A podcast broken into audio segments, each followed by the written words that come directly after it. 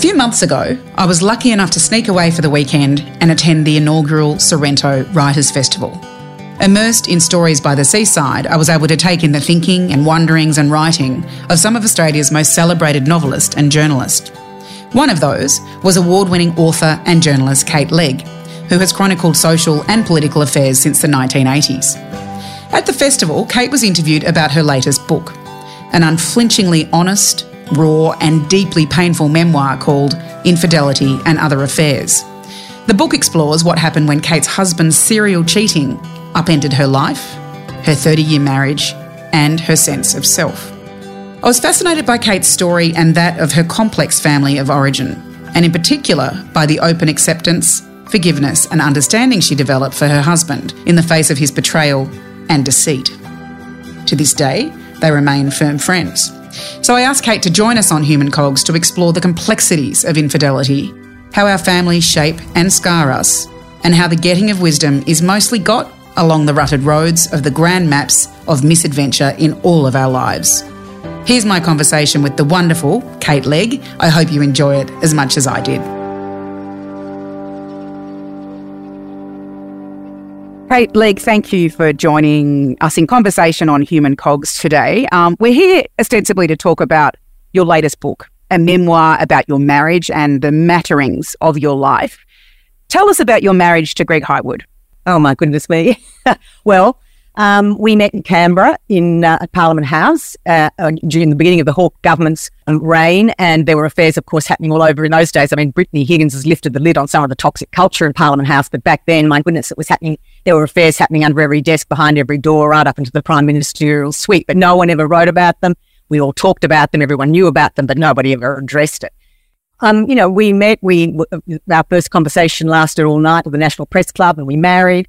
And um, I knew there was a seam of infidelity in my husband's family. But, you know, I was young and I was optimistic and we were in love. And I never thought those, you know, the dissemblings and dishonesty that uh, trail through affairs would ever come to visit me.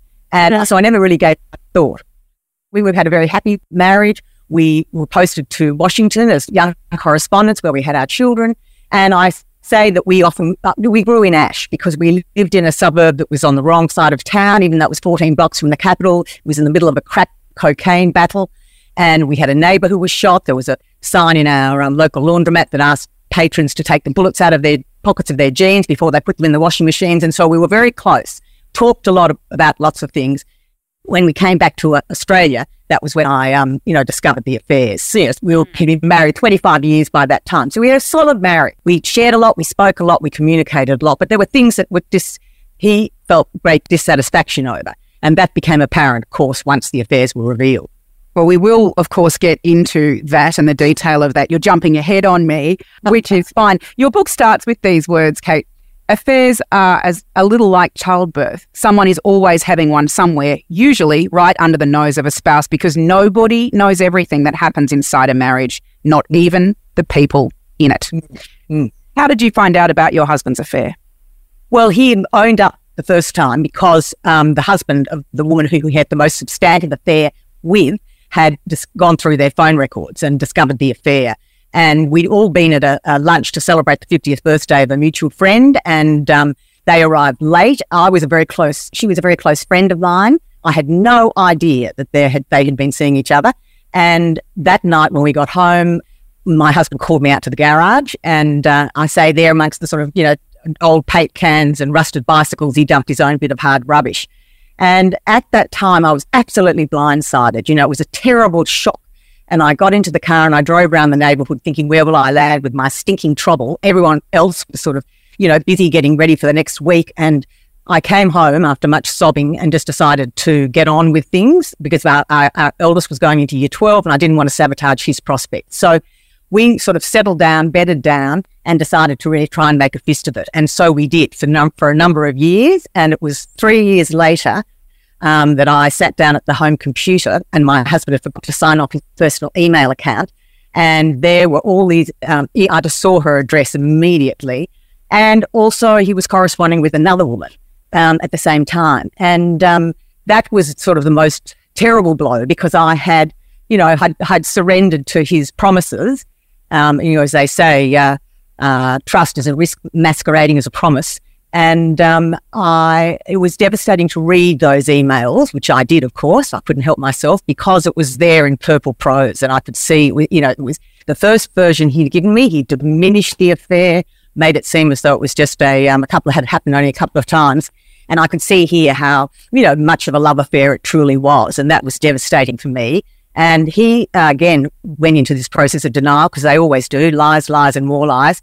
And um, that night, I burgled his phone and that was the most devastating of all, you know, to realize the extent, the full extent of it then, that he couldn't, he couldn't deny it any further. You know, I was so angry that I'd been so deaf and dumb and blind and I'd let him back into our lives and I just punched myself as hard as I could and I left this sort of quite violent bruise on my shoulder, uh, which I say in the book, I was sort of vivid, in a way, I was sort of weirdly proud of this physical proof of my discombobulation. And, um, you know, because grief scores us in strange ways. And um, I understood then, you know, I, I experienced not only the sort of symptoms of post traumatic stress, but also having to reconcile what you thought was the past with what you now knew to, to have transpired.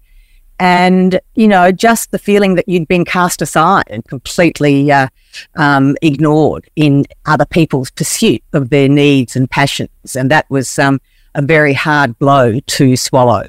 Kate, uh, you talk about this as a, dub- a double betrayal in mm-hmm. that the woman who your husband had this passionate affair with, well, you were close to her. Very close. Mm. Mm. Did, did, did you confront her about it once you found out the extent of the relationship? No, I never did. Um, she sent me this sort of a, a rather pathetic um, note on Basildon Bond note paper, almost as though she was thanking me for a dinner party she'd attended, and I just shredded it. I didn't ever confront her. Um, I'm I'm not that sort of person, and um, I, in a way, I just felt that I had to handle this by myself. And you know, and I have forgiven her. I have forgiven everyone in this drama, which is a wonderful place to have reached finally. Um, and I could see why he'd be attracted to her because she was such a delightful person to be with. Um, and but you know, that was really I could understand my husband had a log of claims. I understood his grievances, but I felt I had done nothing to her to deserve such betrayal and deceit. And I say in the book that afterwards I experienced these surges of a murderous ire so that I really understand now how betrayal and treachery can lead to physical, terrible physical violence. I mean, I, I, I didn't act on it, but I felt it and I turned it against myself. But I understand, you know, every time we read about these shocking murders of um, often of wives and children, mostly, I understand, you know, where it comes from. And because because the flip, flip side of love is, is, deep hate, is passionate hate, I suppose. Yes, and it's that moment. I mean, Helen Garner left her her um, cheating ex a note that said, "Don't you understand that lying to people can make them go crazy?" And it sort of does make you go crazy, you know, because it's this feeling of your your self worth is has been completely diminished and belittled because nobody gives a, a hoot about you. Mm, but actually, it's not about you, is it? In in that, it, actually, it's about the people who are moving yeah. away from the relationship into the affair. Yeah. And because I've never had an affair, I, I really had to try and understand in the writing of the book and um, to realize, you know, how it gives moral rectitude the flick. And it's just, they're like wildfires. They jump fences. They don't, they don't really have cast a second look to the people that they might be mowing down. The, this concept you talk about of being blindsided, um, it invites you to think about the fact that you may have seen it or signs of it but not with your eyes wide open. What are your reflections when you look back over those years of infidelity of your husband? Do you think there were signs you saw but missed? Oh, yes, I do. And part of that was because I was so busy. I had two young children. I was, you know, doing all the things. I was working. I had the children. I was trying to help out at school. I was doing so much and I, I was exhausted and I didn't give him enough time or space. And I also think that my upbringing, I hadn't really learned enough about pleasure and the importance of pleasure and the importance of intimacy in relationships. So I was doing on the surface everything that I thought was expected of me as a good wife and a good mother, but I had ignored that relationship. And I understand that now. And that, you know, it, it, this is the thing about Esther Perel's sophisticated analysis of, in, in, of infidelity in affairs. You know, it's about what it did to one and what it meant to the other.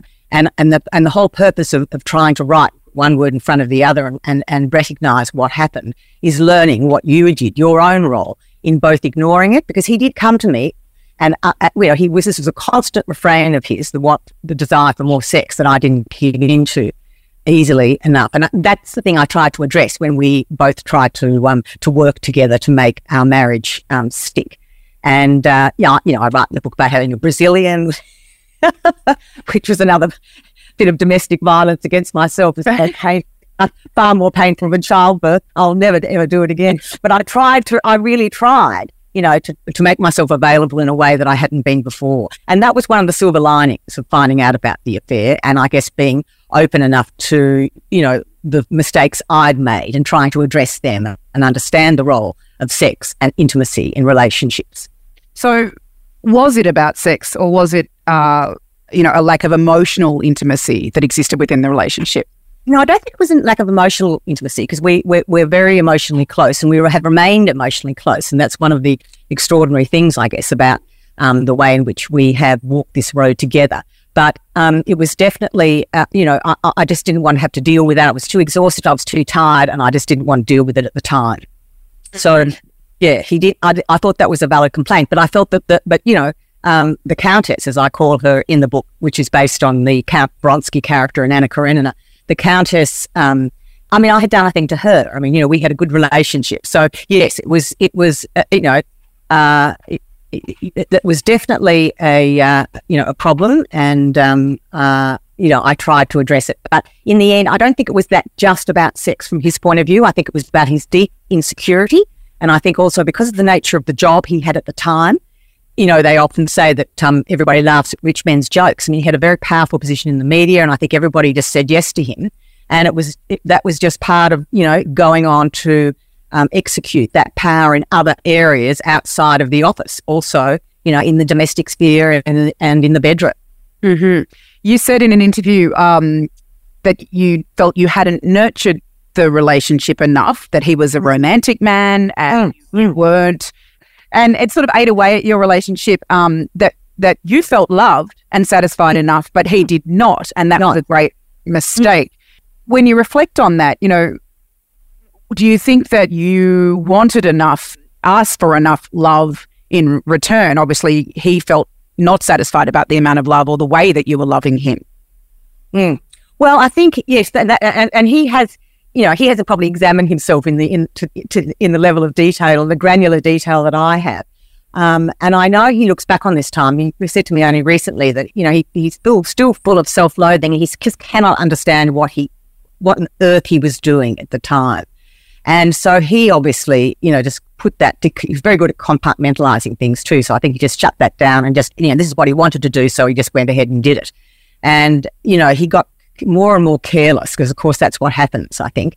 Um, and look, you know, it was the, it was the dishonesty, with the dishonesty that really, really hurt me in the end, uh, um, as well as the knowledge that he was, of course, having this extraordinary relationship with somebody outside of our marriage. Um, but it was a, it was a pattern of behaviour. And once in the, the, second time, before I took him back, and I can't believe sometimes that I did that, but I, I think uh, you know, part of the um, process of writing the book is to look at the role of the death of my own mother. And I think I really cleaved to the family that I had found and I didn't want to let it go. And that's why I let him back in the second time around. And I said before he came back that he had to tell me everybody, I didn't want to find any more dead bodies on the ground. So he needed to tell me everyone who he had slept with, and which he did. And that was an encyclopedic list. And it was actually Esther Perel discourages couples from doing this because it often, you know, gets in the way, towards any chance of reconciliation. But for me, it was a great relief because I could see it just wasn't just about our relationship. It was something that he had been doing for a long time, even before he had unhappiness and disappointment and dissatisfaction in the marriage. And of course, in the book, you do go into looking at patterns of infidelity. Um, one thing Esther Perel says is that infidelity is often a longing for our lost selves. How true is that? Yeah. And, and again, sort of brings home this idea that it's actually not necessarily about the two people in the relationship where, where there is that betrayal, but the person seeking something outside of that to find something of themselves. Um, yeah. So your husband hasn't examined himself. Was that part of him moving outside the relationship to try and find what he, he was looking for? And yeah, and I just think the excitement and the frisson of though of that um, of following that you know singular spiral of passion, I think was um, was part of that. And uh, you know, he didn't want to own up to what he was doing. You know, they, they, they're amazingly good at dissembling. And uh, as I you read out in that in that first in, in that introductory section, that they uh, you know, so good at massaging the truth, they often kid themselves in order to um, allow themselves to continue whatever it is they're doing. And and when you talk about sort of going back into the relationship and because you were motivated by wanting to keep the family together when mm. you had seen, you know, f- the, destruction of families that are not, mm. um, you're then, of course, living with the, the dark stain of betrayal and mm. distrust is a very it's a very difficult burden to carry. Mm. And and I suppose it would eat away and corrode the relationship somewhat. Mm. How did you manage that living back in a relationship oh, that corrosion? That was terrible. That was the worst thing of all, I think. I just I went from head in the clouds of oblivion to being an absolute super sleuth, even though I wasn't very good at that, amazingly. I hate to admit that being a journalist of 40 years standing. I was uh, questioned everything. I tried to get his travel records. I was always looking, you know, trying to get his phone. Um, I think I say in the book, the side of myself crawling around the bed at 3 a.m. in the morning just trying to check on him was just sort of an anathema to me. But that was who I'd become. And that's most hateful, horrible thing about the process. And you can't help it because you don't believe anymore. So you're seeking for, you know, proof of, of whatever they've told you. Um, and, you know, it's just, it, it, it really is. It just, it, it's hard to explain to anybody who hasn't been through it, but that is definitely the worst part of it. Just who you became, who you see yourself becoming this hyper doubtful, suspicious, untrusting person. And, um, but of course, you know, of course you will be like that because you've been told all these lies, lies, lies, lies, and lies. They just go on and on and on. And you think they're going to stop and they never do. And in the end, that was the thing that killed the marriage ultimately because it was just too difficult to continue because I would never believe anything he said and I was always wanting for a second opinion, proof you know, evidence. And um, we never really got out of that rut. Right. And then, of course, many years later, you came back to examine what did occur mm. um, through mm. through that pattern of and the complexity of his infidelity. Um, mm. And in many ways, the book is, you know, it's a very personal and raw and emotional account of your mm. journey through that, but mm. also a journalistic response to trying to understand yes. and theorize. Yes. And yeah, what did you discover, I suppose, about inherited infidelity through the research? Well, that was the fascinating thing. And that was what, the first, my first response to the first lot of infidelity was to write about it. And I, I had a literary agent at the time who was an older woman. She was a very droll New Yorker. And she just said to me when I raised the idea of doing a book on this, she said, Kay, I don't think that's such a great idea. So I just set it to one side and I wrote a novel based on infidelity. And then I wrote another book. And I probably would not have returned to it had I not discovered that the devilry between us had leached into our kin. So when I discovered that our youngest son had had an affair that busted up his engagement, I thought, oh my goodness me, you know, this has gone on and on and on. And I decided then to go back to the story about my husband's grandmother, to look at his um, the relationship between his mother and his father, because that had ended as a result of a long standing affair that his father had had, and then to look at us and then to look at our son. And this story is sweeps across 100 years of Australian life. It goes from Broken Hill in 1936. It sweeps through all of the changes that encompass you know, the movement of society through 100 years, the role of women becoming independent, and, um, you know, uh, to the point now where, you know, women often don't even need a man in the house to be, to have children. Uh, you know, they can work, they can earn their own income. So it's a story, uh, you know, of the change in values, in mores. And it was only when that happened that I decided to look at it. Initially, I was going to look at it in the fictional realm. And, but as part of that, I started to look at this research. So I found evidence of um, uh, three separate studies were done in America which showed that children who were raised in a family of origin where they experience infidelity are significantly more likely to go on and repeat that behavior because they, they see perhaps that affairs can break up an unhappy relationship and lead to joy and happiness later on.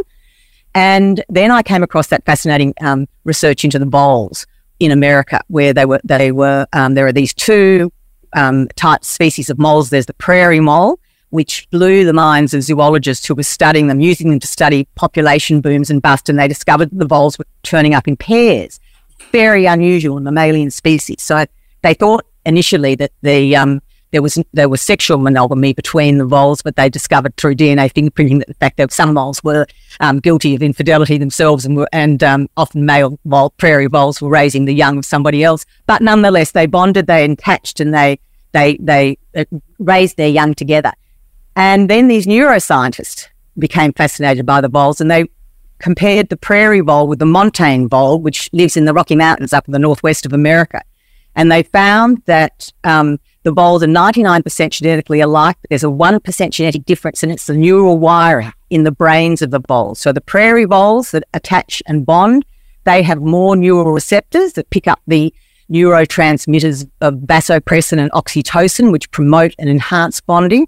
And the, the um, Rocky Mountain voles have fewer receptors and they're further away from the reward and reinforcement circuitry of the brain. So there's no we're not prisoners of our own biology, and this is not a correlation only. It's not cause and effect, but they now think that, that we that some people may be because of their neural wiring, they may be predisposed to risky behaviour. And I thought this was absolutely fascinating and doesn't let people off the hook. I mean, I have two sons, one of whom is absolutely loyal and true, and I can't imagine him ever having an affair. But the other one is very like his father in lots of other traits. And um, and I could see, you know, also those same traits in my husband's father, who was the, um, you know, the one who pursued infidelity in his family and, and in the grandmother. And those traits are, you know, an extraordinary uh, attention to, uh, they're very sociable, um, have, have an engine of determination. They pursue their goals and needs. Nothing gets in their way. Very attentive to their clothes, to their dress, often because of deep insecurity, you know, so they're therefore much more drawn to the sort of a superficiality of presentation and of uh, um, you know social interaction. And I, so that's as you say, that's the journalist in me who went to try and find some understanding, and then it gave me uh, really the architecture to look at um, you know the rawness and the the deep personal uh, you know feelings that are involved in these very complex um, vexed relationships. Yeah, I- indeed, and um, and I think you cover that nuance beautifully because it's not the binaries of of victim, perpetrator, you know, cheater, no. non-cheater. It's really not. There's, there's so much more that we all carry. And um, I love the phrase you talk about the vein of betrayal. Uh, there's something runs much deeper than even our conscious selves yes. around the way that we make our choices in our life.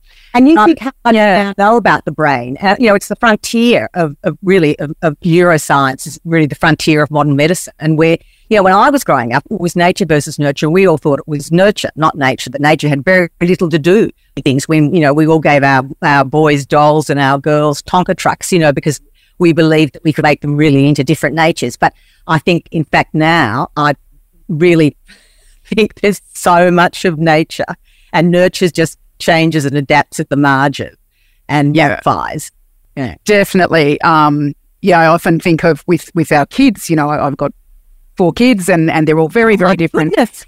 And um, I know it's a lot. And um, I think of a lump of clay, and you can only really work with the outside. You'll never ever get to that that inner, uh, you know, nature that they're born with, yeah. that is inherited or is something else. But yeah, it's really interesting to look um, to look at that. Trent Dalton, another uh, great novelist, he talks about your book as sort of an investigation of the value of monogamy uh, mm. itself. And I wondered um, about whether you believe in lifelong monogamy for humans, or is this just a patriarchal construct that's actually not really achievable? Oh, look, you know, what a fraught question is that? Um, because I do, in my heart of hearts, believe in it. And I think that the stability of family, if it's a good family, you know, you don't want to stay around if you're being abused physically, emotionally, you know, I mean, that's not a happy good relationship.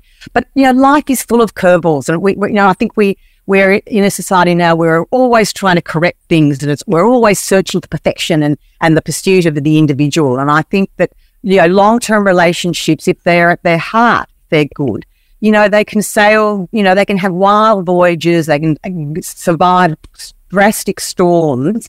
But at the heart of um, but there's a history in staying together that I think is a, has a source of beauty in it and that if you can stay together um, and you've got children, you know, it's just, it can be such a beautiful unit. And you can teach, and, and the journey is part of discovering the good and the bad of relationships. And I say in the book that I, I'm as, I'm as drawn to the dark side of love as I am to the wonder and joy of it. And, you know, if you can survive it together, um, you grow from it. You know, this is the thing, you can use it to pilot emotional growth. And isn't that part of life? Isn't that part of growing?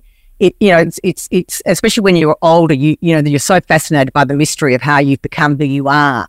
Um, and there's, there's something to gain from that understanding. And it's not always going to be good and it's not always going to be fruitful. But, you know, it, it's part of life that you are experience both the dark, the bad, the gruesome, as well as the highs and the lows. And I think we we forget that sometimes in our pursuit of perfection and happiness and joy.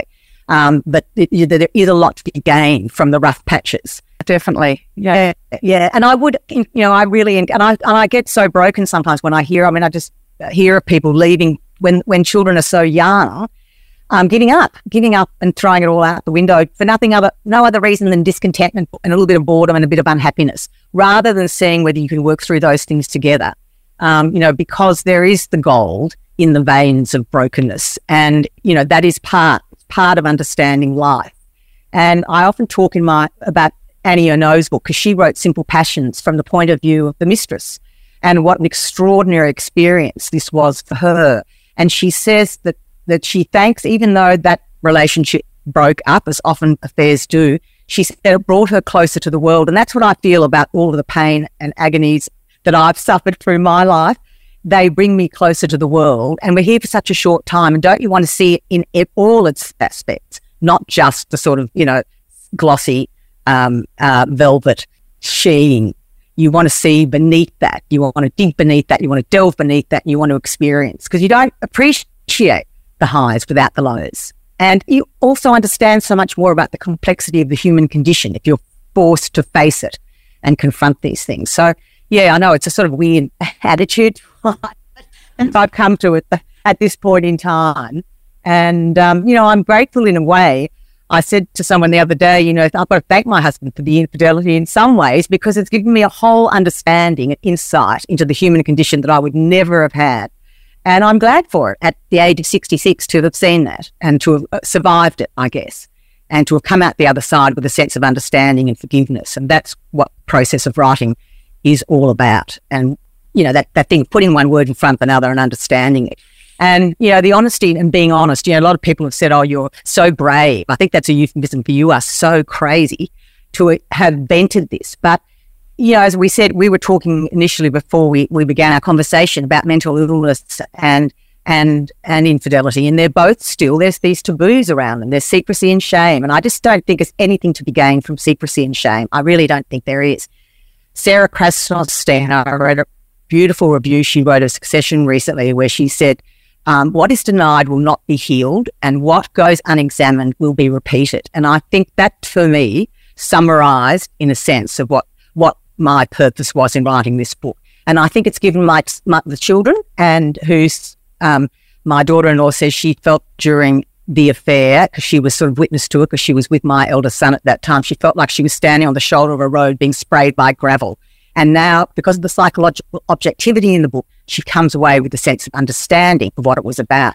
And if I can help anyone, you know, I tried to sort of give because I got no advice when I married my husband, not one shred of advice. My mother wasn't with me anymore. You know, we, we spend more time researching washing machines than we do often, you know, the, the history about the person we're about to marry. And I, I, do that work, do that due diligence, have those conversations. Has he or she, ha, or she or she or she or he or he or he, them or them, ha, have they been unfaithful before? Is there a track record of infidelity? Do you need to discuss that? you know, those were conversations I never had with my husband before I got married. And so I really wanted to try and to tra- to um, offer some advice to people um, in a way that they might not get from other books. In, and also then show them, give them some handrails for how they make, might stay upright when they're trying to survive, you know, whatever knocks them flat. And I suppose when we marry or, or choose to spend a lifetime with somebody and commit to it that it's not just them we're marrying, it is their family and their history and yeah. uh, whatever sits in there. And of course, the book explores not just your your uh, marital issues, but also the scenes of mental illness and depression in your own mm. family. There's a beautiful and painful and raw and honest chapter in the book um, called "A Room in My Heart" about mm. your younger brother. Tell, tell us about your younger brother. Well, oh look, I'll probably start crying in a minute because you know he he causes um my well, there were, we were th- we were three of us and he was the youngest and he causes me and my older brother you know a lot of grief and because you know with family I think often people behave with family in a way they don't behave obviously in public but with friends because you think your family's not going to leave you and um and so we're his um you know we're his sounding board and uh, his get out of jail card you know we we manage his finances um but he he has been a volatile and often at times violent character um, throughout our childhood. And it was a house of horrors when we were growing up because there was no, you know, in those days there, there was no NDIS, there was very little child psychiatry and psychology. And there was, my mother was housebound on her own. She was an extremely intelligent woman and was unable to work. And I mean, you have to ex- experience this to understand, you know, the uh, the trauma involved in living with someone who just can go off like a bomb. And you know, he still he still does that. And um, it, it's you know a question of how you how you manage that. That's the only chapter I, I, I showed everyone who was um, mentioned or re- except for the countess and my brother. My brother doesn't read very well. He's intellectually disabled, and um, so he doesn't know I've written that essay. Uh, but I felt that it was my tithe. I exacted my tithe for the for the for the for the pain and um, grief. You know, he's caused me. And as much as I love him, and I do love him, I of course I love him, and I would never leave him alone. I would never desert him. But I, when I was thinking about that essay, I read David Sedaris's book Calypso, where he talks about his sister Tiffany. And um, he was giving a, a, talk at the Boston Symphony Hall, and um, he's standing in the, you know, sitting in the green room. And he suddenly sees Tiffany walking towards him with shoes that look like they've got up. You know, she's retrieved them from a dumpster, and she's holding a Starbucks bag. And he just says to the the bouncer close the door and the guy closes the door and he said, I never saw her again, not when she was raped, not when she was evicted from her house, not the first time she committed suicide. She was somebody else's problem. I couldn't deal with her anymore. And I thought, my God, I was appalled by that. But as I've, as, you know, as I've got older, I, um, I really wanted to, um, uh, delve into that and understand, you know, the chafing of emotion, of frustration, you know, um, unhappiness, the, some of the some of the things that he's embroiled us in, his um, abuse of us at times, and it's just it's a, it requires an enormous understanding and enormous forgiveness because these people aren't rational often, and they they you know you can't expect them to make sense, and um, you know I've got to understand that volatility, even medication, is part of his personality and part of his behaviour. And I guess it, it, that has enabled me writing that essay and understanding more about the, you know, the vexed nature of our relationship and um, trying to track the difficulties of his life has, has made me both more empathetic towards him um, and also accepting of who he is. And it's just one of those, you know, crosses you have to bear. And I would never, and I think, you know, I look at all the homeless people on the streets of Melbourne and I think so many of them are probably mentally ill. I know they are.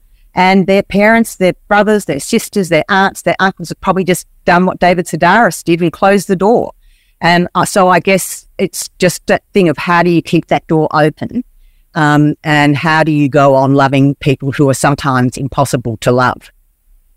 Mm, it's a really complex wondering, and um, mm. I, un- I, understand it. I have a young, mm. my youngest brother uh, in a mm. complex family is also on the NDIS and has a complex psychiatric illness, um, and I also can't desert him, mm. uh, mm. but but I can't save him either or fix no. him. And no. so there's this very difficult love that sits in that place, which is there's an exponential need, an unsavable person Mm. But mm. if your empathy and love extends over there, then then it's working out where is that boundary to say, actually, I can thrive and exist in my own right, in my own life, mm. uh, but let you still continue to suffer. Uh, mm. it's a very, very difficult thing, I suppose, for many um, people or many families who have got someone unwell in their midst. And I have to say, you know, and actually, Trent asked me this once in a book thing I did with him, where he said, What has given you your sense of empathy and understanding? And I said, It was my brother because he has exposed me things to things that I wouldn't otherwise understood or experienced. And that is the wonderful thing about family because you can't choose your family. You can choose your friends, you can choose your partners in life. You cannot choose your family. And therefore they expose you to the, you know, extraordinary diversity of humanity. And so to that extent, again, um, even though I wish his sake he hadn't been born with the troubles that are on his shoulder, I thank him for um, giving me a measure of understanding about what it must be like when your mind declares a war on you, because that's what it's like for him at times. His mind declares a war on him and he can see no other path except for the you know, violent expressions of whatever's troubling him at the time.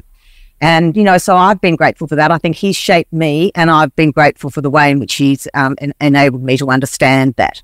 Um, you know, it's a small soul. But um, and I, I, you know, I do wrestle with this every day, Madeline, because he, um, you know, I mean, even now he's sort of making noises about unha- being unhappy where he's living, and I suspect that in due course I will end up living with him because I am on my own, um, and I, I will look after him. Mm, mm. I mean, there's no one else to do it. No one else to do it. Mm. And you probably will too. Is he living? Is your brother living independently? Is he living in? No, he lives in a in a hospital setting because he he needs you know very intensive care. Um, I'm interested Right. in you saying you you will end up living with your brother as if there's a resignation there that that you have no other choice because some people would choose away from that. Some people walk away from difficult families or situations. Mm, mm. Well, because I have to, I will always be managing it. In some ways, it might be. It's. I think, in ultimately, it might be easier for me to have him, you know, with me. Um, everyone says, "Don't do that. Don't do that. You're not allowed to do that. You can't do that." But I suspect ultimately that's what it'll come down to. And the thing about mental illness and the thing about aging is that as you become older, it's almost like infidelity too. As men become older, they lose the capacity, of course, to be out chasing sex. And I think when we we grow older, we do mellow a little. And I'm hoping that that, that the volatility he experiences will, um, you know, perhaps in five years or so, you know, it, be be a different course, and then I will be able to accommodate him better then. Um, you know, it's just something you have to, you know, I, I, I haven't made a firm decision on that, but it's, it's something that I'm now coming to terms with eventually, you know, because it is, it's often more problematic to be managing the, the, um, daily crises. And at least if they're there in your home, um, you know, you can keep a, keep a closer eye on it all. It's very very stoic uh, of you, I think, too. um, Well, yeah, I know. And it gets back to that thing of family, you know, and my, my father's dead. My mother died when I was 23. Um, you know, my uh, elder brother has now had this terrible family tragedy and, um, he, he lives up on the North Coast and I'm the one who's here closest to, um, to our brother. So, you know, it probably, it, it probably will be me. But then, you know, and that's Aesop's fable I tell about the, um, you know, the father who said to his sons, he gave them a bunch of sticks and he said, um, try to break the sticks and the, they, he couldn't break them in a bunch. But when he gave them the sticks individually, you can break them apart. And so you, you know, family's really ultimately all we've got. They're the people who will probably rescue you, who will probably take you in. And there's that lovely definition, which I've always loved in that Robert Frost poem, um, uh, about the hired man. And his definition of home is home is where you go, where they ta you don't have to deserve it. They will take you in. And that's my feeling about family, that there's that bond, strong bond that is unbreakable. And, um, you know, you know, it may not, might not be perfect. You might wish for another sort of family, but that's the family you've got. And that's the family you ultimately have to accommodate and, um, and, you know, and love. and and of course the book you know really is about the family you have come from and the family you married into and understanding those Yes.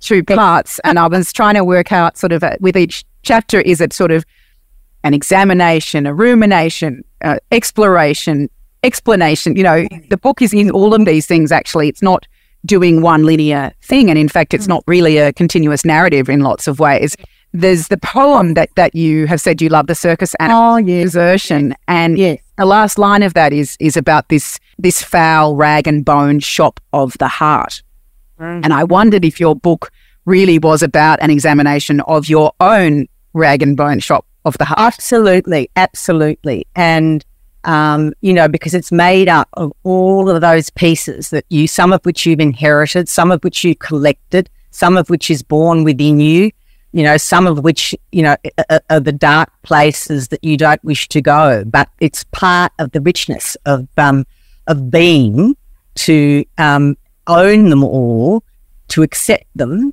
and you know to learn from them i guess and that's where the piloting of emotional growth comes from and the being closer to the world and you know understanding the voyage you've taken and and this mystery of how we become who we are and you know you know it is the sort of molten it's the, the anvil the blacksmith's forge the family you know that, that as we were speaking about before it's where that nature is shaped and beaten um, in hot metal and cooled, and um, and then then that's the character you become.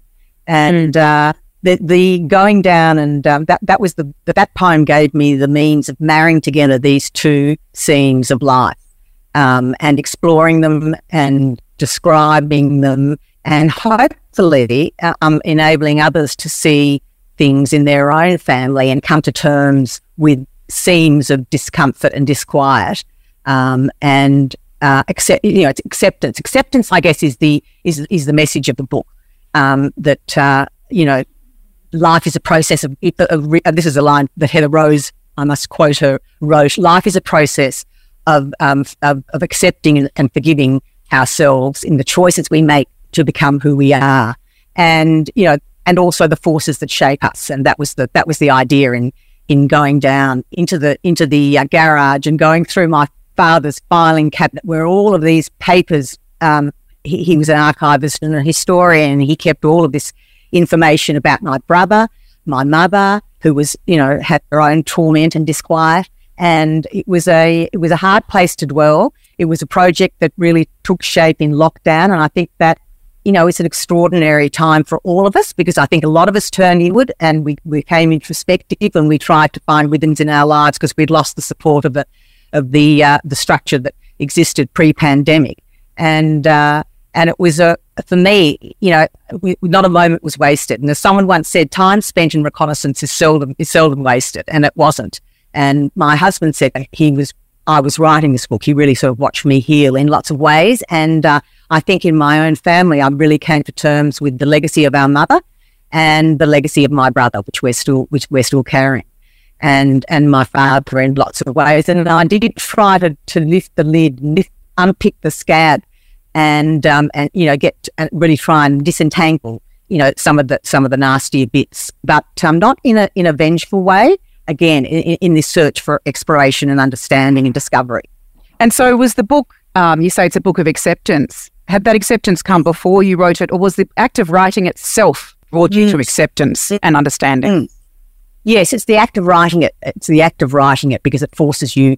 And this is the other thing about doing nonfiction, uh, uh, as against a fictional treatment, say, of the infidelity. I don't think I would ever done a fictional treatment of my family, although I've always borrowed bits and pieces of my family in writing some of my earlier novels but um, it keeps you honest. If I knew, I knew that my husband would be reading it, I knew that my mother-in-law would be reading it, I knew that my children would be reading it, and it really kept me honest in a way that I think fiction, you know, can can um, let you off the leash. Um, you are able to massage and curate and and and make the most flattering portrait, present yourself to the world in the light that you want to be showing. And the one thing about journalism and um, you know, trying to put yourself, walk in another's shoes, trying to understand what has happened to someone in their life. You know, there's never one version. There's your version, my version, and somewhere in between lies the truth. And I think it really held my pen to the fire in a way that it wouldn't have happened if I'd been writing a fictional um, version of events that I, am sure I would have, I would have sewn and stitched together in the most flattering way to make my victimhood stand out rather than to understand where I had gone wrong, the mistakes I had made. And I mean, we all make mistakes. We're all hewn from timber. I mean, I was only talking with my son this morning, and I, am too ashamed to even mention what he raised with me that I had said when I was, uh, you know, a younger mother. And, um, you know, good on him because, you know, it's only through raising these things and talking about them.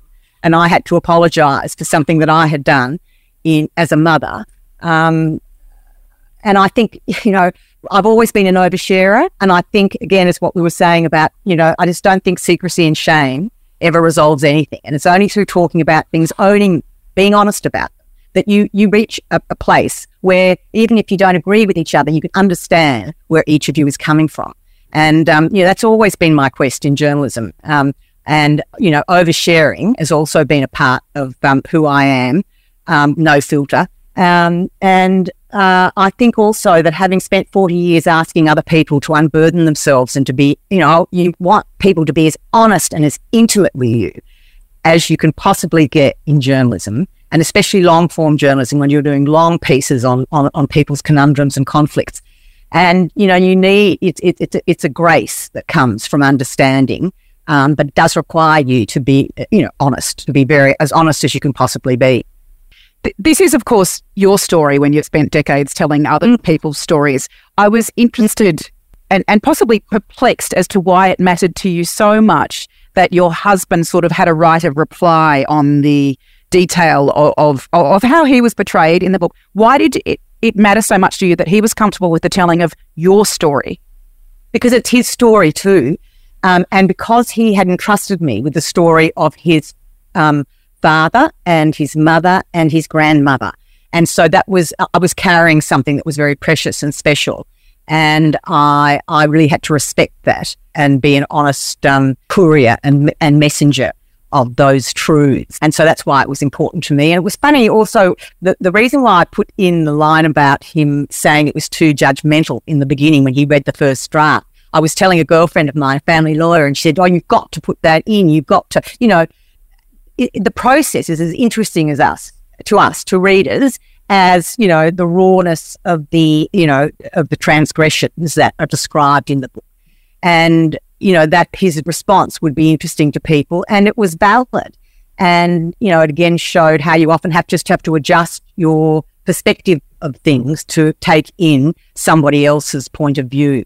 And so it was important to me. And also because I wouldn't have been able to, pu- you know, I didn't want to publish it it was going to cause more strife. I didn't want to damage to beget damage. You know, there has to be a line drawn at some point. And, you know, th- this, um, uh, you know, there was also, as I said, if I'd written it 10 years ago in the rawness and the heat of that moment, it would have been a very different book. And I really am grateful to my former agent for saying, you need that distance, you need that time, you need that perspective because things do pass. They do pass. And the, and the, the and emotion is often such a, uh, it derails you so often and it, and it discourages you from, from seeing some of the nuance and subtlety of the, um, the conflicts that you're trying to describe. So that was really important, I think, that distance and perspective that it gave me. And also I had moved on and learnt to let go. And that was something, a lesson I had to learn. You know, I think I was very bad at that because I was so terrified of abandonment. And I've now, you know, I've been living on my own. I have, I have a, I have a partner, but we don't live together.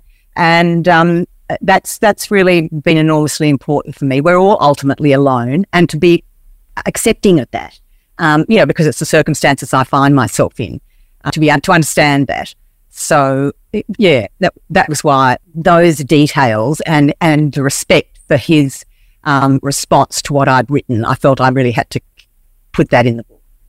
And he, you know, good on him. He was very, you know, it's caused him some grief. Uh, you know, of course it has. You know, it hasn't been easy for him. But he's had the flashbacks too, and also no one likes a cheater. You know, so there's been some personal animosity that he's he's had to deal with.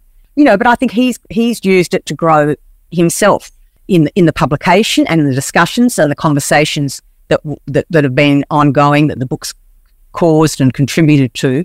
And um, you know, that's also been an important fallout from the book, I think. You know, it's a funny thing because everyone wants benches. That's just the funny thing I've discovered on the, in doing, you know, literary festivals and talking to groups of women and, you know, because they often are, you know, how people really and they feel, feel a bit disappointed in me that there wasn't enough of that. But, you know, I had reached a different point by then. But as I said to you before, um, you know, when we were talking about the double whammy of being blindsided by the two of them and what did I do? I never did do anything to her. The only thing I did do was when I sat down at that, at that uh, computer screen and discovered these emails that he had, you know, his personal email account that he had left. I did send her the emails that he had written to the other woman so that she could experience what it was like. Because, you know, a man who deceives his wife is surely capable of deceiving his mistress, but I don't think it was anything she'd ever contemplated. And I, I, I know that it did have quite an impact. And that's, that's the only thing I did.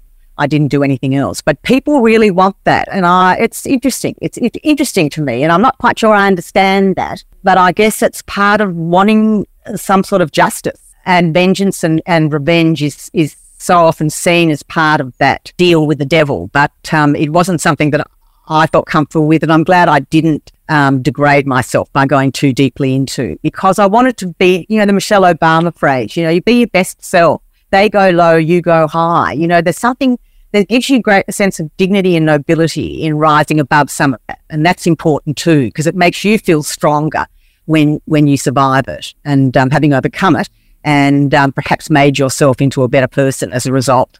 Well, uh, I think Annabel Crabb says that there's bone deep wisdom is, you know, there's strength and wisdom that, that comes through in the book.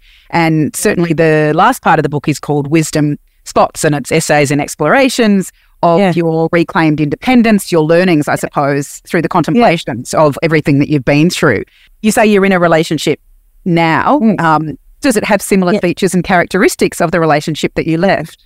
No, totally the reverse. I've, sort of I've gone from you know the, the, the mountain Alps to the sort of lowlands. very very different relationship. And um, uh, uh, look, nothing's perfect. Nothing's perfect. That's the other thing you learn, I think. And um, uh, you know, I don't think I've made the same mistakes. But after breaking up with my husband and you know me- connecting again with this someone from my past, and having sort of also um, changed my own sense of, uh, you know, desire and pleasure and a greater understanding of the role of sex and intimacy. And of course, I hopped into this new relationship and that's all I wanted to do was go to bed. and I was with someone who didn't really, who felt like I had in the relationship in my marriage. And I had to laugh at how the way the world turns. And here I was experiencing the very sort of frustrations that my husband had experienced.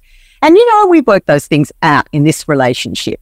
Um, and it gives you, and I get a lot of pleasure and richness out of other things that um, that he, my new partner, brings, and um, uh, and that's what I what, I wrote about uh, in in the essay on running with wolves because he has this beautiful white German Shepherd who's lowing around somewhere here, but um, I've let go of wanting, to, and that's the other thing that I came for this new relationship, not wanting to own and hold and make sure that he wasn't doing anything outside of my point of vision, just to let go of it, just to know that if I loved him and if he loved me, we'll stay there, we'll be together, we'll hang in there, but not to try and own and hold and leash and tether, you know, just to let things, you know, develop as they, as they will.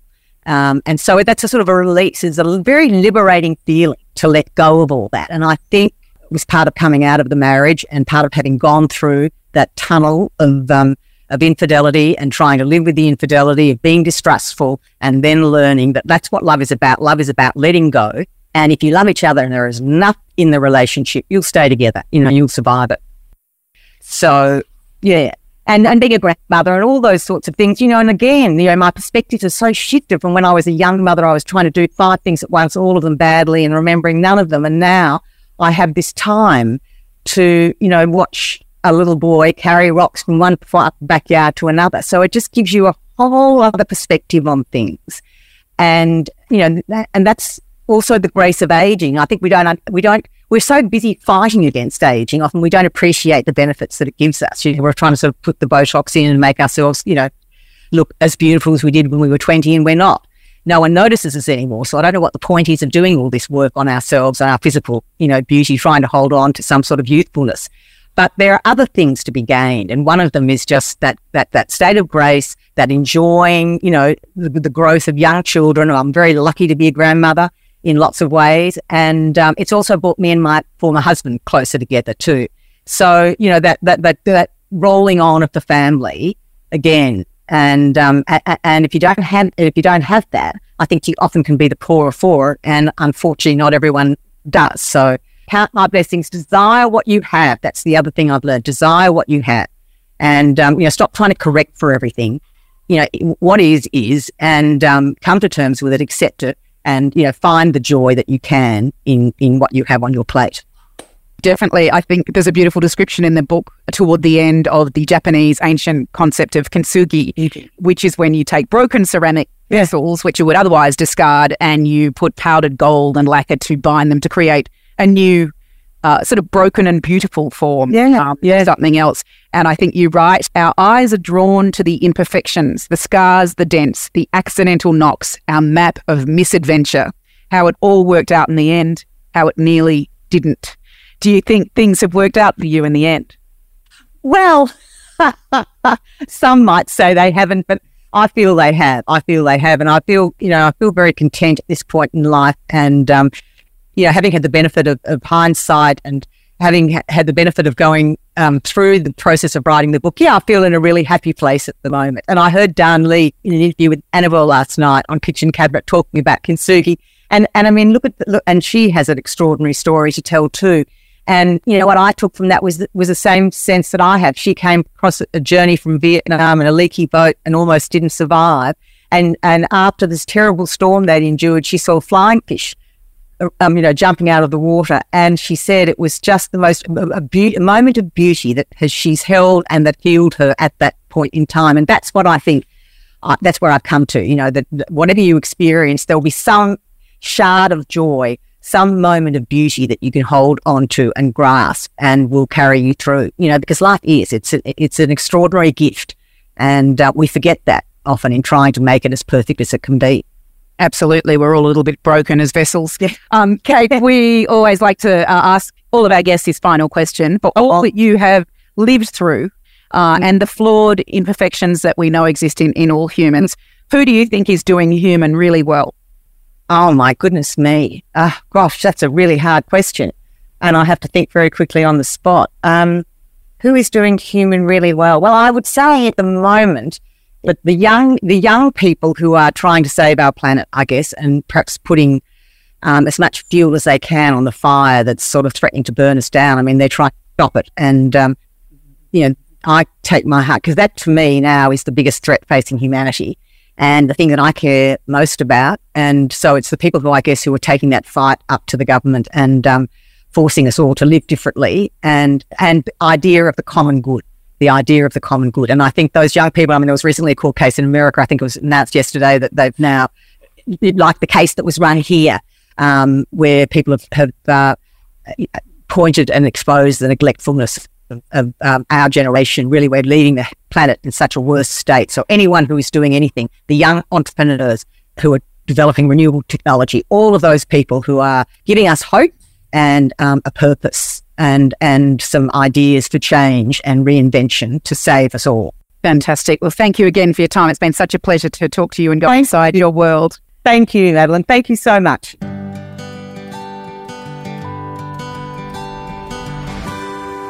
Thanks so much for listening to this episode of Human Cogs. We hope that this conversation has led you to think a little bit differently about yourself and those around you. And thank you for all the amazing feedback that we get about these conversations. If you do like Human Cogs and what we're doing, we would love you to hit subscribe and please leave us a star rating. What that means is we can keep bringing you more stories from extraordinary ordinaries to help us all do, do human well.